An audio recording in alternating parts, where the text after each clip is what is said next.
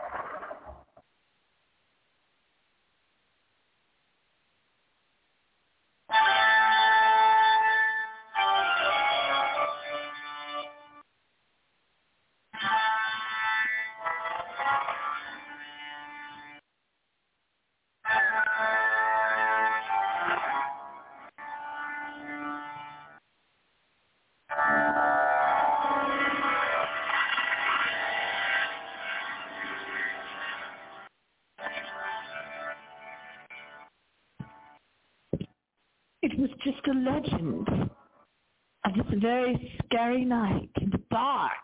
He was riding out there somewhere in New England for the 15th year in a row. It is now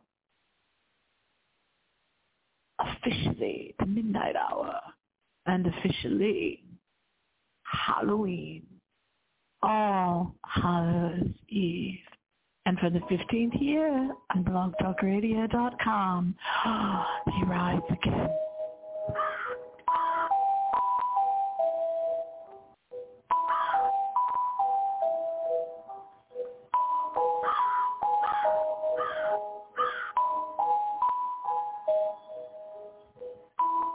Just a skinny, tall man called Ichabod Crane being chased through the woods on a dark Halloween night by a dark-clad figure with a cloak, a headless horse.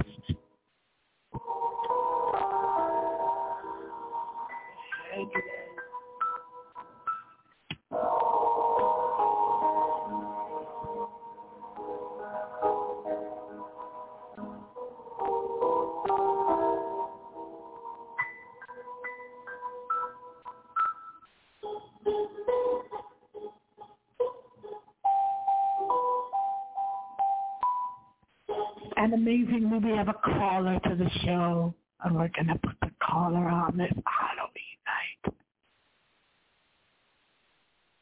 You are on the air. Oh, that was so scary. The caller dropped, meaning that caller that called into the show must have been a ghost. And just remember, Halloween, this night, Hallows Eve, All Hallows Eve, is really about All Saints' Day. And you're warding off any evil by dressing up in costumes. Don't get it backwards. That's what it's about. The right, beautiful All Souls' Day. And once again, for year 15, this is our annual Halloween night Show with your host, Miss X.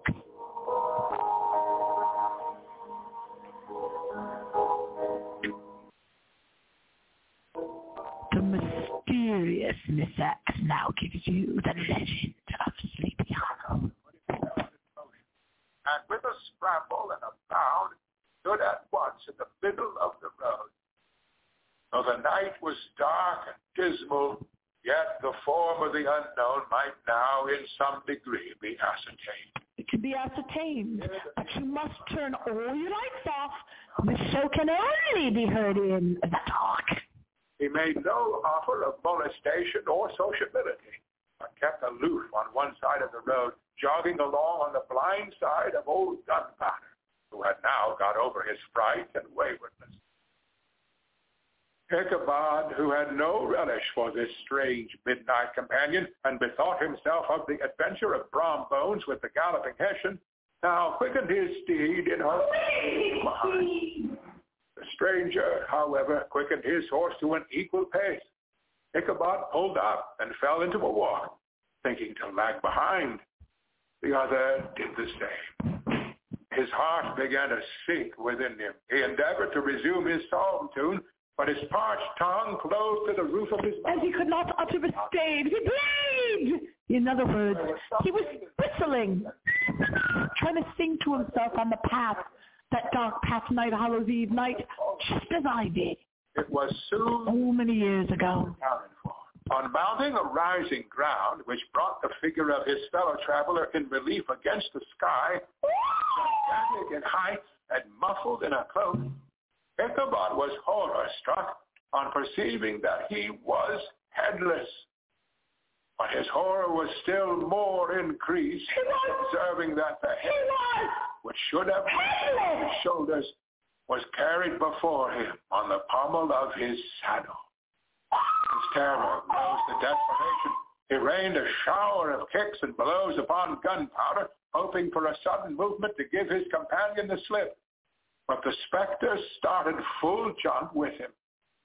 Away then they dashed through thick and thin, stones flying and sparks flashing at every bound. Ichabod's flimsy garments fluttered in the air as he stretched his long, lank body away over his horse's head in the eagerness of his flight. They had now reached the road which turns off Sleepy Hollow, but Gunpowder, who seemed possessed with a demon, instead of keeping up it, made an opposite turn and plunged headlong downhill to the left. This road leads through a sandy hollow shaded by trees for about a quarter of a mile, where it crosses the bridge famous in goblin story, and just beyond swells the green knoll on which stands the whitewashed church. As yet, the panic of the steed had given his unskillful rider an apparent advantage in the chase. But just as he had got halfway through the hollow, the girths of the saddle gave way, and he felt it slipping from under him. Oh! He seized it by the pommel and endeavored to hold it firm, but in vain. Oh, this crazy, crazy world displayed in the legend of Sleepy Hollow. This world that we share, as I turn to the north, to the south, to the west, and to the east, broadcasting live. All four corners of the world, blogtalkradio.com, Miss X. But this was no time for petty fears. The goblin was hard on his haunches, and unskillful rider that he was, he had much ado to maintain his seat, sometimes slipping on one side, sometimes on another, and sometimes jolted on the high ridge of his horse's backbone with a violence that he verily feared would cleave him asunder. An opening in the trees now cheered him with the hopes that the church bridge was at hand. The wavering reflection of a silver star in the bosom of the brook told him that he was not mistaken. He saw the walls of the church dimly glaring under the trees beyond. He recollected the place where Brom Bones' ghostly competitor had disappeared. If I can but reach that bridge, thought Ichabod, I am safe. Just then, he heard the black steed panting and blowing close behind him. He even fancied that he felt his hot breath. Another convulsive kick in the ribs, and old Gunpowder sprang upon the bridge. He thundered over the resounding planks, They gained the opposite side, and now Ichabod cast a look behind to see if his pursuer should vanish, according to rule, in a flash of fire and brimstone. Just then he saw the goblin rising in his stirrups and in the very act of hurling his head at him. Ichabod endeavored to dodge the horrible missile, but too late. It encountered his cranium with a tremendous crash. He was tumbled headlong into the dust, and Gunpowder, the black steed, and the goblin rider passed by like a whirlwind. The next morning, the old horse was found without his saddle and with the bridle under his feet, soberly cropping the grass at his master's gate. Ichabod did not make his appearance at breakfast. Dinner hour came, but no Ichabod. The boys assembled at the schoolhouse and strolled idly about the banks of the brook, but no schoolmaster. Hans von Ripper now began to feel some uneasiness about the fate of poor Ichabod and his saddle. An inquiry was set on foot, and after diligent investigation, they came upon his traces. In one part of the road leading to the church was found the saddle trampled in the dirt. The tracks of horses' hoofs, deeply dented in the road and evidently at furious speed, were traced to the bridge, beyond which, on the bank of a broad part of the brook, where the water ran deep and black, was found the hat of the unfortunate Ichabod, and close beside it, a shattered pumpkin. The brook was searched, but the body of the schoolmaster was not to be discovered. Hans von Ripper, as executor of his estate, examined the bundle which contained all his worldly effects. They consisted of 2 shirts and a half, 2 stocks for the neck, a pair or two of worsted stockings, an old pair of corduroy small clothes, a rusty razor, a book of stockings, and a broken pitchpipe. Books and furniture of the schoolhouse belonged to the community. As he was just going home that night, trotting along, as the leaves swirled in this cold wind like we have here along the north coast of America. Much scribbled and blotted in several fruitless attempts to make a copy of verses in honor of the earth. Old here in America on the north coast, just like it was for Ichabod. Back! Other Halloween night so many years ago. Have we ever discovered or solved the mystery of this headless horseman that is said to ride on Halloween night? Whatever Monday the schoolmaster up there in Sleepy Hollow, New York, where I'm going in a few days. He must have had about his person at the time of his disappearance. The mysterious event caused much speculation at the church on the following Sunday. Knots of gazers and gossips were collected in the churchyard, at the bridge, and at the spot where the hat and pumpkin had been found. The stories of Brewer, of Bones, and a whole budget of others were called to mind, and when they had diligently considered them all and compared them with the symptoms of the present case, they shook their heads and came to the conclusion that Ichabod had been carried off by the galloping Hessian. As he was a bachelor and in nobody's debt, nobody troubled his head any more about him. The school was removed to a different corner of the hollow, and another pedagogue reigned in his stead. It is true, an old farmer who had been down to New York on a visit several years after, and from whom this account of the ghostly adventure was received, brought home the intelligence that Ichabod Crane was still alive, that he had left the neighborhood partly through fear of the goblin and Hans von Ripper, and partly in mortification at having been suddenly dismissed by the heiress, that he had changed his quarters to a distant part of the country, had kept school and studied law at the same time, had been admitted to the bar, turned politician, electioneered, written for the newspapers, and finally had been made a justice of the 10-pound court.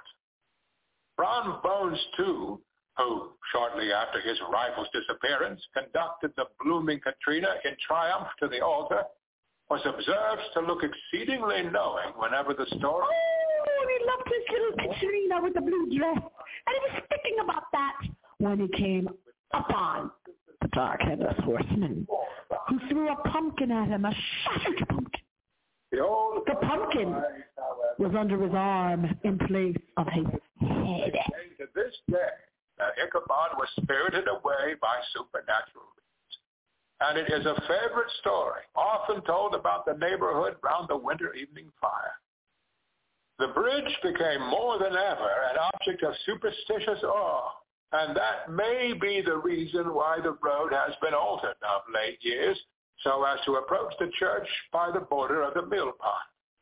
The schoolhouse, being deserted, soon fell to decay and was reported to be haunted by the ghost of the unfortunate pedagogue, and the plowboy, loitering homeward of a still summer evening, has often fancied his voice at a distance, chanting a melancholy song tune among the tranquil solitudes of Sleepy Hollow.